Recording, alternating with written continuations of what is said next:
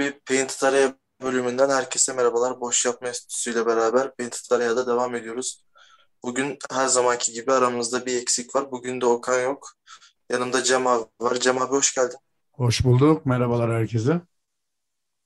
Nasılsın abi? Gayet iyiyim. Keyifle spor takiplerine devam ediyoruz. Sen de iyisindir umarım. Çok iyiyim abi çünkü bomba gibi bir gündem var. Harika Aynen. bir program bizi bekliyor. En zevk alacağım programlardan biri. Ee, ama öncesinde de bir haberimiz var biliyorsun. Yılbaşı özel haberimiz. Direkt bu konuyla başlayalım. Onu Aynen. hem girişte hem çıkışta hatırlatacağız. Arkadaşlar Painted Area yılbaşı özel olarak e, sizlere bir adet sweatshirt ve iki adet de Esport Plus üyeliği veriyoruz. Detayları ve yapmanız gerekenleri e, Twitter adresimizde Boş Yapma Enstitüsü. Orada bulabilirsiniz. E, Cem abinin aklına geldi. İlk çekiliş yapalım. Yılbaşı geliyor dedi. Bizim de kafamıza yattı. E, dedik bir sweat verelim. iki tane de Sport Plus üyeliği verelim. Hazır bir, böyle olmuşken Twitter'dan da böyle bir şey bir etkinlik yapalım. Yılbaşı özel insanları sevindirelim dedik. Cem abi öncelikle teşekkür ediyorum senin aklına böyle bir fikir geldiği için. Bizim aklımızda yoktu. Rica ederiz. Estağfurullah. Hepimizin hepimizin böyle girişimler için düşündüğü şeyler bunlar. Ee, şimdiden de kazanana herhalde güle güle giymesini söyleyebiliriz değil mi? Aynen abi. Aynen. Kazanan Sweet Valla- kazanana güle güle gitsin. Esport Plus üyeliği de bence harika oldu abi. Bence NBA e, aynen sözünü kestim affedersin. Kendi adıma da söyleyeyim biliyorsun biz de Esport Plus kullanıyoruz. Hani televizyondan bile bana daha keyifli geldiği için sürekli bilgisayar başında vakit geçiren biri olarak kullanımı da çok kolay. Gerçekten de güzel bir hediye olduğunu düşünüyorum ben de. Aynen öyle abim. Yapmanız gerekenleri de tekrar tekrardan e, hatırlatayım. E, Boş Yapma Enstitüsü'nün Twitter adresinde yapmanız gerekenler var. Çekilişe katılın ve bu fırsatı bu fırsattan yararlanın diye diyoruz. O zaman fazla vakit kaybetmeden bunu çünkü sonunda bir daha hatırlatacağız. Ben hemen NBA gündemine de geçiyorum abi. Tabii ki. E, tarihe tanıklık ediyoruz. Bu bir kesin. Yani tarihe tanıklık ediyoruz. E, zaten tarih yazacağı belliydi. Ama e, son 16 üçlüyü kaldı abi. Curry'nin NBA tarihinin en çok üçlük atan oyuncusu, tüm zamanların en çok üçlük atan oyuncusu olmasına son 16 üçlük kaldı. E, biz bu rekoru kıracağını biliyorduk ama e, canlı gözlerle Curry'i izlediğimiz için şanslıyız. Abi Curry hakkında ya bu 16 üçlük, bu gece de maçı var. Genel bir yorumunu alayım senden. Ya Curry'i çok konuşmaya gerek yok. Bir kere tarihe adını zaten yazdırmıştı. Sadece hani neresine yazdırdığını artık birazcık da kendi performansıyla karar verecekti. Ee, senin de dediğin gibi biz bu kaydı yaparken e, yaklaşık olarak bir 3-4 saat sonra Curry'nin maçı var. 16 tane üçlük lazım. 15 tane atarsa Ray Allen'ın rekorunu egale ediyor. 16'yı attığı zaman da artık en tepede kendi adı yazacak. Tarihe tanıklık etmek adına gerçekten güzel bir duygu. Bir kere onu söyleyeyim yani böyle bir adamı izlemek. Basketbolun modern basketbol dediğimiz kısmına geçişini, o evrimi e, yaşatan öncülerden biri olduğunu düşünüyorum ben Curry'nin. O mesafe tanımayan üçlükleriyle, şutlarıyla e, öncülerinden biri olduğunu düşünüyorum. Bu yüzden de böyle bir adamı canlı canlı izlemek e, beni gayet mutlu ediyor. Keyifle takip ediyorum. Muhtemelen gece maçı da izleyeceğim. Bir aksilik olmazsa. Yani çok da söylenecek bir şey yok ya. Hani ne diyebiliriz ki abi? Biz ne daha zor dersek e, onu deneyip yapıyor. Geçen gün bir üçlüğünü gördüm. E, soyunma odasına giden koridorda ara bölümden atıyor. Gördün mü bilmiyorum onu. Sosyal medyada yine bayağı olay oldu. Yok abi yani hani biz sahada attıklarına şaşırıyoruz ama adam sahanın dışından falan atıyor yani. Çok ilginç bir şey. Gerçekten Abi- ilginç yani. Bir önceki maçta attığı buzzer'ı gördün mü peki? Gördüm gördüm yani. Abi tuhaf yani gerçekten. Rakiplere artık öyle bir korku saldı ki hani Evet. rakipler logodan daha kendi yarı sahasından 3 kişi savunmaya başlıyor. Hani Ben- bu körü şutu atacak belli bari savunalım girmesin diye savunmaya başlıyorlar. Evet. Ya ben bu anlamda hani şut konusunda özellikle bir şey söylemek istiyorum e, bu tavırda. Şimdi ben Jordan'ı da izlemiş bir adamım. Malum birazcık yaşımın genç olmasında burada tekrar hatırlatmış olayım arada. E, şimdi ben Jordan'ı da izlemiş bir adamım. En azından büyük bir bölümün olmasa da son bölümlerini bayağı izledim. Ee, Jordan eline topu aldığı zaman rakiplerde bir ürkme, onu böyle böyle izlerken hissederdin. Anlatabiliyor muyum kardeşim böyle? İzlerken hissederdim böyle. Bunu bir tek adamda daha gördüm. Kobe'de gördüm. Rahmetli de. Hani böyle rakip ürkmeye başlardı. Curry'de de o şey var abi. Yani topu aldığı zaman yarı sahada iki kişinin pres yapması falan çok iddialı şeyler. Yani bir adama yarı sahada neden iki tane adam pres yapmaya çalışır? Çünkü bir adam bile tutamıyor. Yani çünkü orta sahadan logodan birden fırlatıp sokuyor o yani. O yüzden e, tarihi adını yazarken de gerçekten benim için de çok özel bir adam olduğunda tekrar hatırlatmak istedim. Yani felaket bir şey. Kesinlikle abi. Yani Curry'nin NBA'ye girişi 2009. NBA'in değişim vakti 2012. Yani Curry'nin böyle artık NBA'ye alışıp kendi oyun stilini belirleyip patır patır üçlük atmaya dönüp başladığı dönem 2012'den sonrası artık. Yani çünkü Aynen. modern NBA'in kurucularından biri Stephen Curry. Hani o şut dediğimiz artık uzunların bile şut atabildiği NBA'ye üçlük atması gereken NBA'yi kuran adam. Kuran adamlardan biri Stephen Curry. Tane e, tarihi değiştirmesine, hem basketbolu değiştirmesine tanık olduk. Üstüne yetmedi. Şimdi bir de tarihe geçmesine tanık oluyoruz. Ya 16 üçlük artık ben yani 16 üçlük Curry eğer bu maçta birinci dakikada çıkıp da kariyerini Allah korusun kariyerini bitiren bir sakatlık yaşamazsa o 16 üçlüyü her türlü geçecek. O belli. Bundan sonrası artık En fazla oraya en fazla iki maç falan diyebiliriz tahmini. Max yani olsun 3 maç olsun abi. Bir maçta 7 atsın, bir maçta 6 atsın. Aynen Olsa ondan ki- sonraki maç bir tane atsın. Böyle bir şey yaparken bir numaraya otururken bir maçta yapması yok mu? Bir de oradan bir tarihe geçse. Çok farklı bir şeyler görebiliriz bu adamdan biliyorsun. Yani o motivasyonla çıkacak sahaya. Ee, maçın daha ilk iki dakikasında iki tane falan atarsa o sıcaklıkla muhtemelen rekoru bir gecede de kırabilir abi o adam. Ya abi bugün Thompson'ın rekorunu da kırabilir. Hani 13 14 üçlüyü de kırabilir. Evet, Hani evet. o motivasyonla bir şeyler yapabilir. Artık bu saatten sonrası Curry'nin yani dediğim gibi Allah vermesin. Tabii. Allah gecinden ver, gecinden versin diyorum ya. Allah vermesin.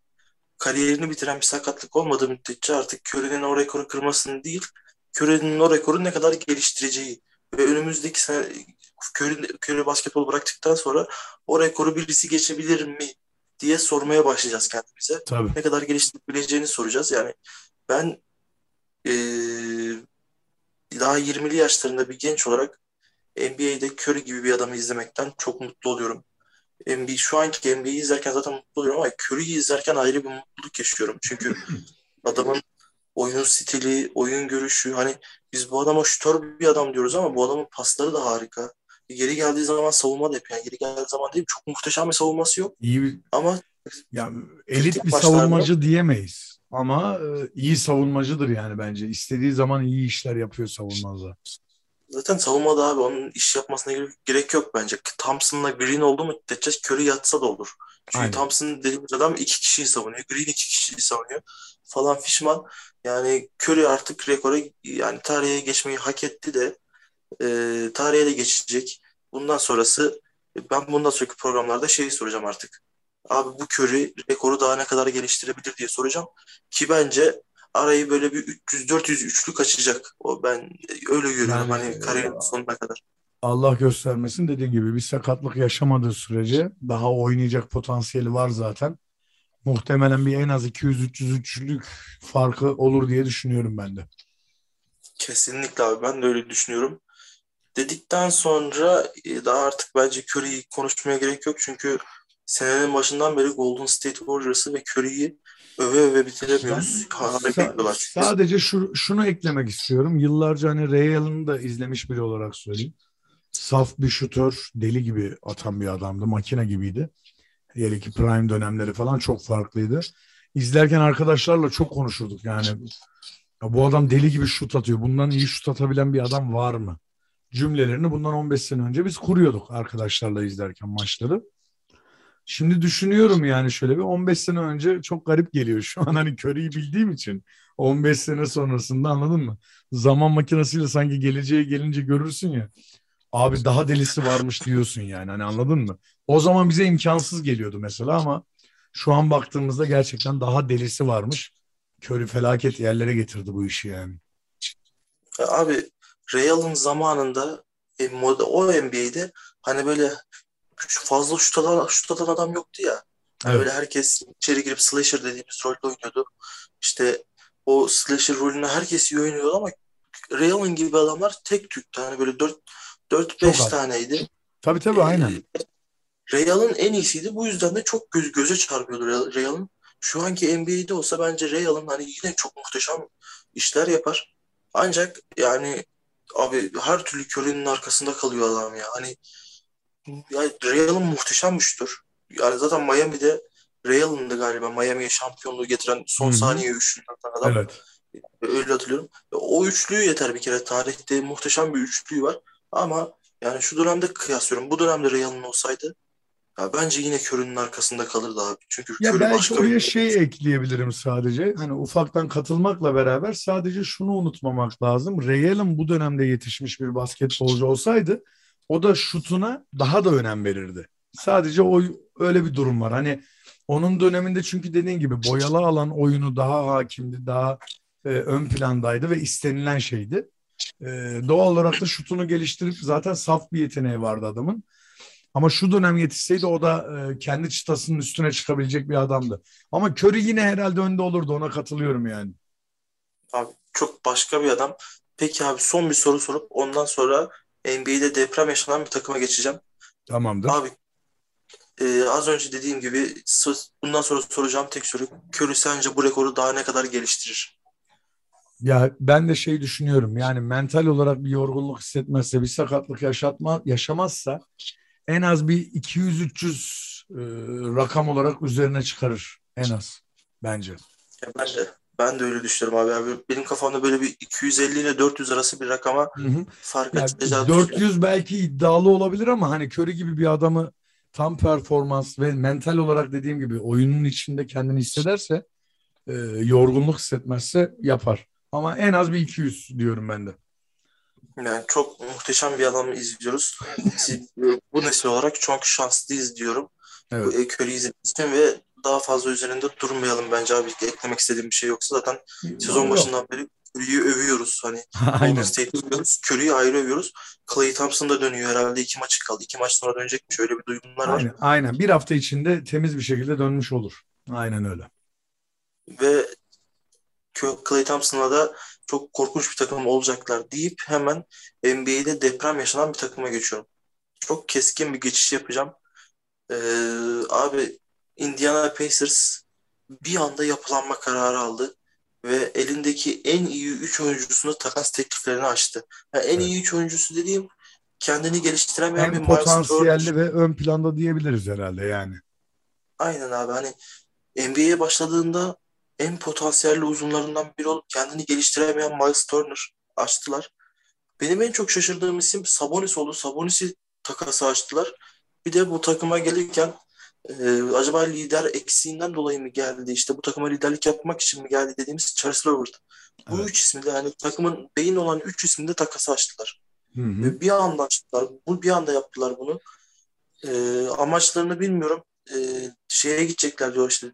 O e, Golden yapılanma yeniden yapılanmaya gidecek diyorlar. Evet. Ee, abi bu bir anda gelen yeniden yapılanma kararını sen nasıl değerlendiriyorsun? Şöyle e, ben aslında çok şaşırmadım kendi adıma söyleyeyim. Hatta e, nedenini de söyleyeyim. Biliyorsun ben uzun süredir Dallaslıyım. Doğal, doğal olarak Rick Carlisle'ı da hem seven hem de yıllardır izlemiş bir adamım. Nereden baksan bir 15 yıl. E, beni çok şaşırtmadı. Nedenini de söyleyeyim. E, Dallas'tan önce yine Indiana'da dönemi de var Carlisle'ın. Rick Carlisle hocam genelde e, Popovic'i nasıl yıllarca izlediysek Rick Carlisle'ı da biliyorsun. Bir takımda yıllarca izledik. 10 küsur yıl. Biraz kendi sistemine oturtmayı seven, orada ağırlığını hissettirmeyi seven e, ve bunun için hani bunun düzeneğini oturtma çabasında olan bir adam. Hani nasıl söyleyeyim böyle paldır küldür bir takıma gidip de o takımdan böyle sürprizler çıkarmasını beklemeyin bu tür adamların. Bunlar sistemi çok sevdiği için kendi sistemlerini oturtmak için de çok çabalıyorlar. Ben Indiana'ya ilk geldiğinde hatta Alperen'le ilgili hatırlarsan draftta da demiştim. Keşke Indiana'ya gitse. Çünkü Rick Carlisle hocamın gözüne girmek zordur ama girersen çok büyük etkiler yaratabilirsin. Çünkü onun sisteminde var olursan eğer hem parlarsın hem de yerin garanti ve sağlam olur. Carlisle'ın Dallas'a geldiği dönemlerde de bu tarz köklü değişiklikler var aslında. O yüzden çok şaşırmadım. Ben bekliyordum ama hani mesela dersen ya Cem Sabonis'i bekliyor muydun? Beklemiyordum açık söyleyeyim yani. O kadar değil diyordum. Hani bu takımda bir yapılanma olacak. Bir şeyler değişecek. Ee, artık tanking'e mi giderler?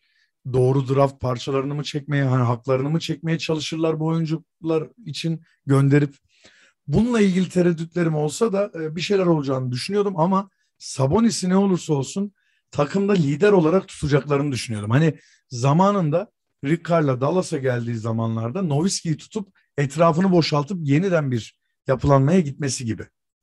Burada da dedim ki Sabonis'i tutarlar, etrafını değiştirirler. Ama oraya Sabonis'i de yazmaları çok iddialı senin de dediğin gibi. Ya bu Sabonis yani oyunun değişiminden sonra kendini mükemmel adapte eden ve geçen sene ve ondan önceki sene harikalar yaratan harika bir uzun bence. Hani iyi de oynuyor. NBA'in Abi bence NBA'in şu anda form grafiği olarak top yani 5 uzunundan biri. Evet. E, düşündüğümüz zaman ve Indiana e, yapılanması için, Indiana franchise için bence çok önemli simge isimlerden birisi. Evet Indiana daha önce çok simge isim forma giydi. Birçok ismi yıldızlaştırdılar ama bu son döneme baktığımız zaman bence Indiana için e, Indiana'nın Indiana franchise'ının tanıtım yüzlerinden biri Damontas Sabonis ve e, geleceği de aynı zamanda herhalde onu da diyebiliriz yani. Aynen öyle abi. Yani geleceği de parlak o e, çocuğun diyeyim ya e, o uzunun ama yani böyle bir karar almaları özellikle Sabonis nezdinde Turner'ı bekliyordum açık söyleyeyim. Hı-hı. Dedim ki Turner böyle ya da böyle başka bir takıma gider. Yani Charles Levert de zaten sürekli sürekli demeyeyim de takım değiştirmeye alışkın olan bir isim. Hani o bize de garip gelmiyor. Tabii ki. Indiana franchise'ına pek uyum sağlayamayan bir isimdi. Zaten bir dönem biliyorsun sakatlıkla mücadele etti. Bir dönem hiç gelemedi. Ee, ondan sonra gel, geldi iyi oynadı. İniş çıkışlı bir form grafiği var. Ama yani bu iki ismi beklerken Turner'ı özellikle Turner'ı kesinlikle göndermelerini beklerken bir anda e, James Charanian'ın haberine göre Sabonis'i de açmaları ya ben dedim ki herhalde müthiş bir ya kadroyu baştan aşağı değiştirecekler yani, ve tanking'e gidecekler. Ya tanking'e gidecekler dediğin gibi draft çekebilirler. Ee, yani düşünsene gelecek açısından marka yüzünüz olmaya aday ismi bile göndermeyi düşünüyorsanız çok büyük değişiklik içindeler. Yani bu basit bir şey değil. E, bu adamları takası açıyorlarsa diğerlerini sen düşün hallerini. bir de öyle bir durum var yani. E, bu arada bunlardan bahsetmişken şeyi de üzülerek söyleyeyim. Benim de sevdiğim bir karttı. TJ McConnell da sezonu kapatmış sanırım yanlış okumadıysam. Evet, o da abi. Indiana için üzücü oldu yani. Benim de sevdiğim bir kart modeli. O da üzücü oldu. Şimdi bu takımda neler olacak acaba? Yani tamamen draftlara mı yönelecekler? Hani pikler karşılığında mı bu adamları gönder gönderip yeniden yapılanacaklar? Genç bir takım mı olacak? Yoksa ne bileyim çok iddialı bir süperstarı çekmeye mi çalışıp hani e, onun etrafına takım kuracaklar? Demek ki bu arada şeyi de söyleyeyim Kubi. E, demek ki Sabonis'le ilgili de mental olarak sorunlar var kulüp içerisinde. Yani franchise içerisinde. Onun bir belki de lider olacağını falan inançları kalmadı. Ya da Sabonis'in belki öyle bir tavrı var. Abi yani bilmiyorum ama franchise içerisindeki sorunları Indiana çok fazla dışarıya yansıtan bir takım değil. Evet. Ama yani Sabonis'i böyle açmaları ve senin de dediğin gibi önlerinde iki tane seçenek var. Aslında günümüz NBA'inden örnek verecek olursak ya Oklahoma City modeli yapacaklar. Sürekli pik çekip e, draft oyuncusu çekecekler ya da Lakers modeli yapacaklar. Takımı işte e, kağıt üstünde süperstar dediğimiz iki tane isim bir tane de net süperstarla doldurup Evet. E, e, ya veyahut da bir tane kağıt üstünde süperstar bir tane süperstarla doldurup orayı yani bir anda takımı şeye pot, işte yarı playoff yarı finallerine finallerine atmaya çalışacaklar. Yani kısaca kısa süreli e, sıçramayla şampiyonluk kovalamaya çalışacaklar aslında işte yani. Yukarıya doğru oynatmaya evet. çalışacaklar takım. Aynen öyle abi. Ya Lakers modeli yapacaklar ya da Oklahoma modeli yapacaklar. Evet. Açıkçası benim şu anda en merak ettiğim şeylerden biri ne takas, hangi takas modeline gidecekler, kimleri almaya çalışacaklar. Evet. Abi şu an ortalık karışır yani neler neler dönecek acaba şimdi? Bazı takımların eli kolu bağlı. Hani e, bir şey diyemiyorum onlara. Salar kaplar dolu vesaire ama abi her şey olabilir. Ben mesela bir Dallaslı olarak çok isterdim abi. Bir şekilde bir Sabonis çekelim. En azından pota altı savunmamız zayıf biliyorsun. Ee, ne bileyim Turner'ı Mörner'ı bir yerden yakalayabilir miyiz anladın mı? Ee, çok tatlı olurdu benim için yani. Ben Dallas'la mesela onu düşündüm. Ama kolay işler değil bu ıı, salary boşlukları vesaire. Birçok hesaplama giriyor işin içine. Önümüzdeki günlerde bayağı hareketli bir e, şey bekliyor bizi. Gündem bekliyor o anlamda. Açıkçası abi benim aklıma ilk neresi geldi biliyor musun? Hani Neresi? bence Indiana franchise'ına çok uygun olacak isimlerden birisi. Ama ben e, bu Sabonis'i kalacak diye tahmin eder, ederek yaptım bunu. Bence Turner ve Levert verip e, bir Simmons hamlesi gelebilir Indiana'dan. Hani Ben Simmons'ı getirip oyun kurucu rolünde oynatıp Hmm. Sabonis Bu arada Simmons olabilir. Yani mesela olmayacak bir şey değil. iyi beraber. Evet. Olabilir. Neden olduğunu da söyleyeyim hemen. Ee, Brogdon oynasa bile her ne kadar guard olarak genelde TJ McConnell da mesela e, çok keskin şutu olmayan tamam atıyor. Tabii Ben Simmons'la kıyaslamıyorum. Kimse hani şey algılamasın. ben Simmons'la şu an NBA üzerinde düşünüyorum. Marjanovic diyeceğim hani üçlük atmayan o da atmaya başladı bu sene. o yüzden kimseyle kıyaslamayacağım abi. Ama Alperen gen, Türkiye'de hiç, hiç atmıyordu. Abi lafını kesin kusura bakma. Ha, Türkiye'de hiç estağfurullah. atmıyordu. Yani bir iki tane atıyordu. Şimdi maç başı üç tane deneyip bir tane atıyor. Yani Alperen bile alıştı. Hani deneme konularında Ben Simmons'ı nasıl eleştirdiğimi her zaman biliyorsun. Şey diyecektim hani e, şut şutör bir guardtan ziyade oyun kurmayı e, daha çok beceren guardlara yöneldiği için Indiana o konuda. O yüzden çok şaşırtıcı olmaz. Hani ben öyle bir takım oyuncusu istemem ama dediğim gibi sonuçta Indiana'nın başında farklı bir hoca var. isteyebilir ki Ben Simmons da bu kadar gömmeye gerek yok. Bir oyun kurucu olmasa dış şut konusunu konuşmasak efektif bir oyuncu olduğunu dememe gerek yok. Oyun görüşü vesaire konularda. Abi Olabilir ama niye olmasın? Ya. Ben Simmons bu dönemde değil de bundan bir 20 sene önce gelseydi yıldız olarak kalırdı. Ben Simmons aynen. Bir, yani 2000'de falan olacak bu çocuk var ya. Ki böyle uzun boylu olup yapılı olup eli bu kadar kuvvetli yani eli bu kadar kuvvetli derken top taşıyabilen, estetik, top hakimiyeti yüksek. Oy, çok farklı şeyler yapardı yani. Kesinlikle hani o slasher modelinin Ben Simmons modelinin fazla olduğu dönemde gelseydi Ben Simmons büyük yıldız olarak anılabilirdi. Ya Tabii. işte yanlış dönem yanlış insan diyelim Philadelphia için. Aynen. deyip aslında Ben Simmons konusunda değindiğimize göre bence Ben Simmons haberine geçebiliriz abi. Aynen aslında oradan Ben da güzel Simmons- bir bağlantı olur. Mantıklı. Aynen öyle abi. Ya aslında Ben Simmons değil Damian Lillard haberi. Ama Ben Simmons'ı da içeren bir haber. E, abi son çıkan haberlere göre Damian Lillard Ben Simmons'la beraber oynamak istiyormuş. Hani bu böyle bir takas olabilir mi? Hani biliyorsun Philadelphia'da oynamıyor Ben Simmons. İstemiyordu oynamak. Aynen. e, takaslanacağına kesin gözüyle bakılıyor.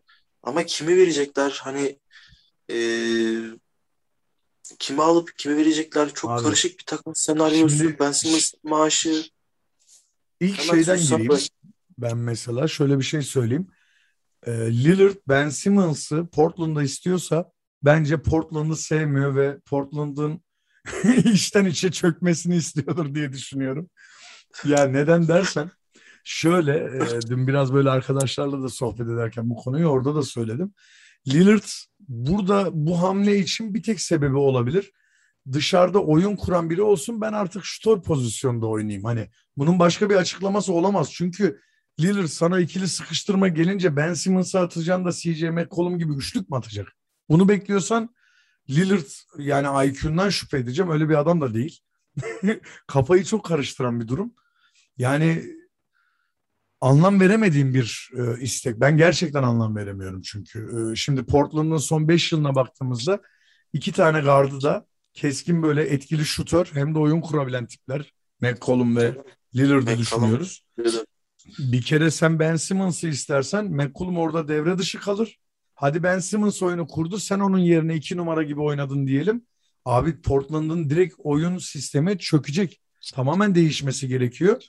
Ee, yani dediğim gibi bu büyük bir risk bence. Ha tutar mı? Abi tutarsa Portland çok farklı seviyeye çıkabilir ama ben tutacağını zannetmiyorum mesela benim fikrim. Abi bence, bence yanlış yapıyor. Bilmiyorum. bence Portland Simmons için McCollum'u ister. Tabii. Yani Muhtemelen o, ister. o var. Adamlar haklı da abi. Yani bu, bundan 5 sene önce 2016'da geldiği çıktığında bir yılın çaylağı seçilmiş. Harika bir potansiyel olan, hala da yaşı genç olan, sıçrama yapabilecek olan bir ismi veriyor. Ve yani takımın bence en önemli iki isminden biri. Takım ben onlar diyecek ki ben takımın en önemli iki isminden birini veriyorsam sen de bana McCollum'u vereceksin diyebilir. Tabii. Ki en doğal hakları da. Ya tam olarak hani gün güncel olarak değerleri aynı olmasa da sonuçta bir potansiyel de olduğu için dediğin gibi bir şekilde yandan bir iki parça verilerek onlar dengelenir.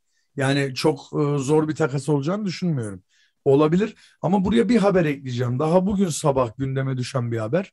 CJ McCollum'un akciğerlerinde sönme olduğu haberi çıktı. pneumotoraks. Evet pneumotoraks varmış abi. Aynen. Yani Yani tam bu olayın bir gün önce açıklanmasından sonra olması da bana çok tuhaf geldi açıkçası. Kesin. Yani e, ilk öncelikle ben bir geçmiş olsun diyeyim CJ Aynen, McCollum'a. aynen tabii. Çünkü e, yani böyle değerli isimlerin sakatlanması çok e, üzücü oluyor bizim Spor açımızdan. adına da üzücü tabii ki. Evet. e, abi pneumotoraks, akciğer sönmesi e, Türkiye'de yani nasıl örnek verebilirim? Türk basketbolunda yok da hani futbolda aynen. şamp Şampiyonlar Ligi'nde bir ci- akciğer sönmesi yaşamıştı pneumotoraks ve sezonu kapadı. Hani kesin olarak sezonu kapadı CJ McCollum.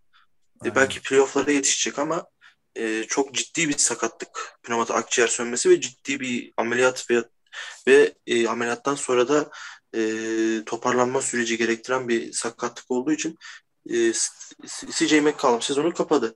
O ya bu haberin üst, bir, bu haberden bir gün sonra sakatlanması da şey gibi oldu, hani bilerek sakatlanmış derler hani siz misiniz beni takaslamak isteyen falan diye.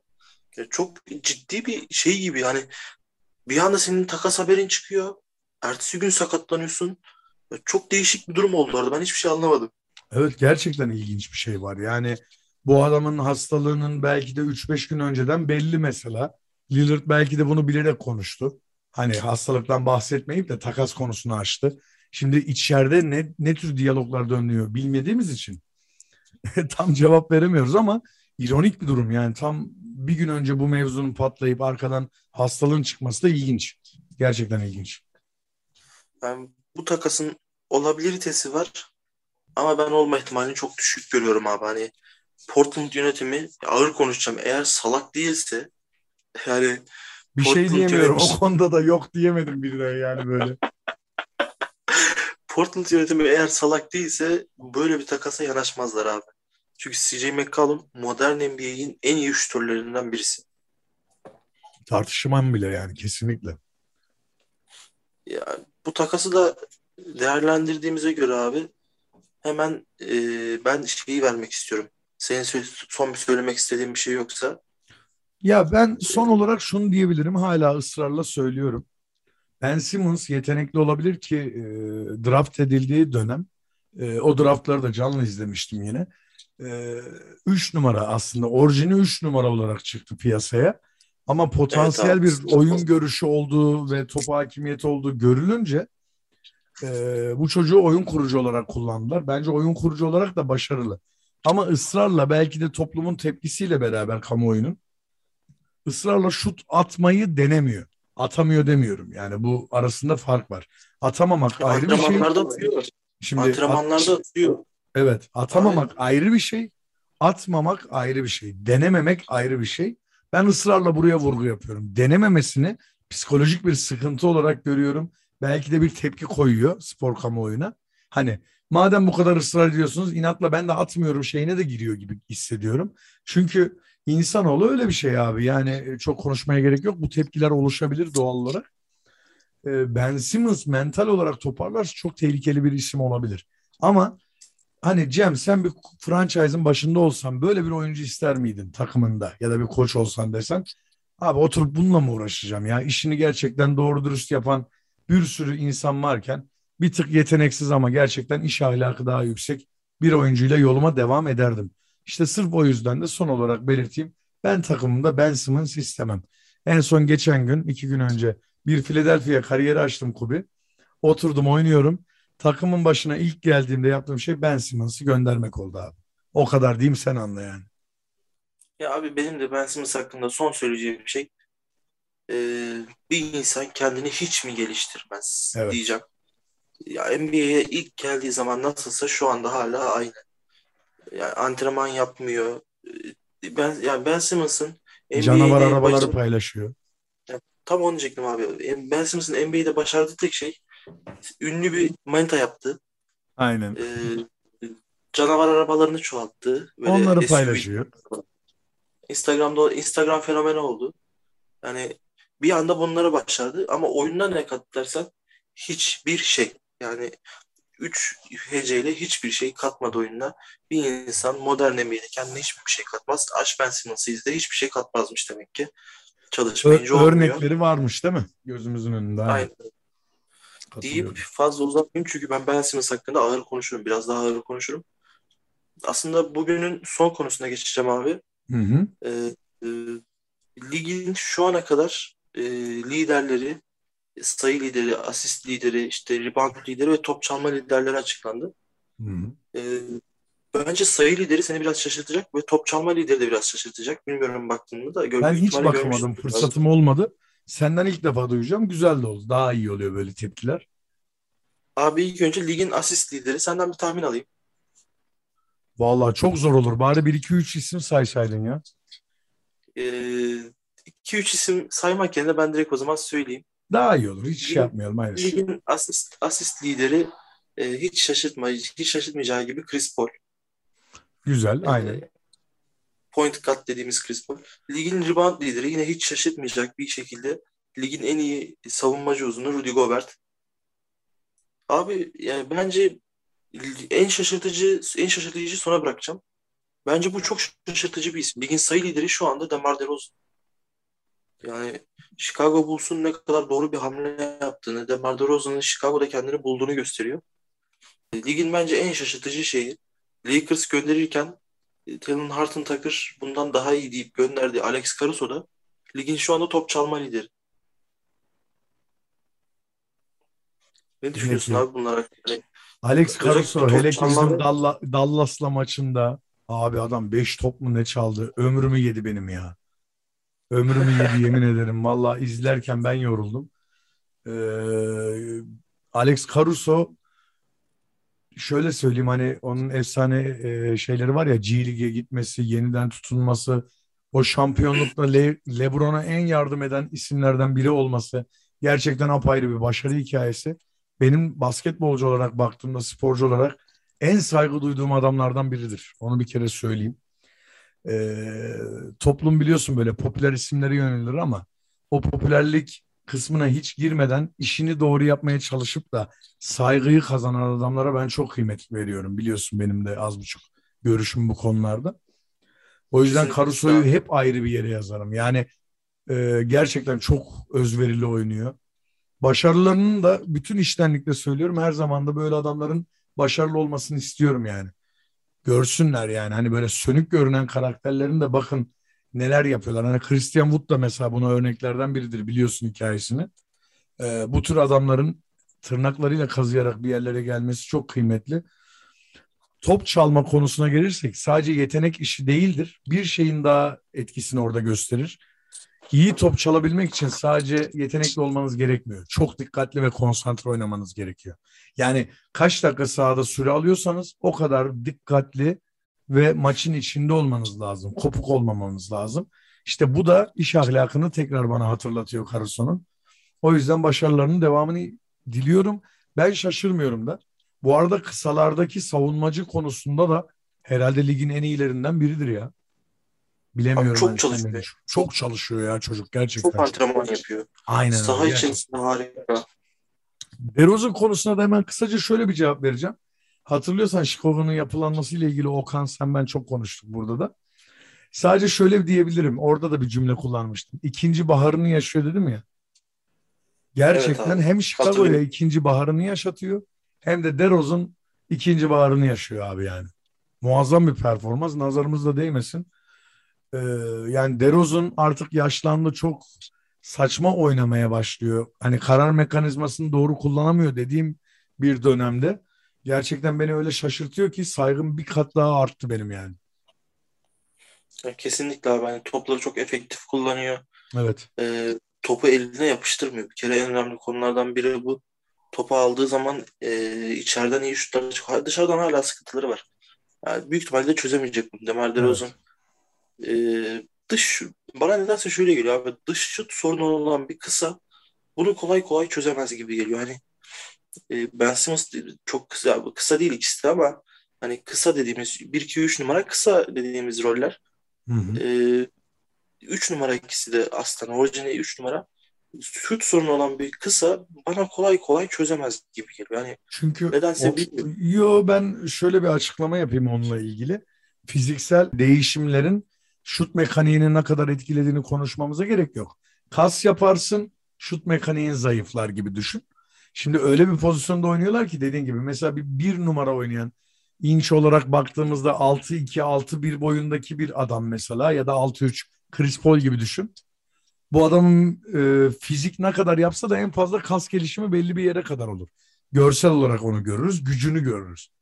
Ama şimdi bunların oynadığı mevkiler daha çok small e, forvet forvet dediğimiz alan olduğu için bazen fiziğe çok yüklendiğin zaman şut mekaniği ister istemez gidiyor ya da şuta yönelirsen vücut yapılanmanda bir değişiklik oluyor. O yüzden iki tarafa nasıl gideceği belli olmayan bir ara bölüm ya. O yüzden e, dediğin şeye katılabilirim.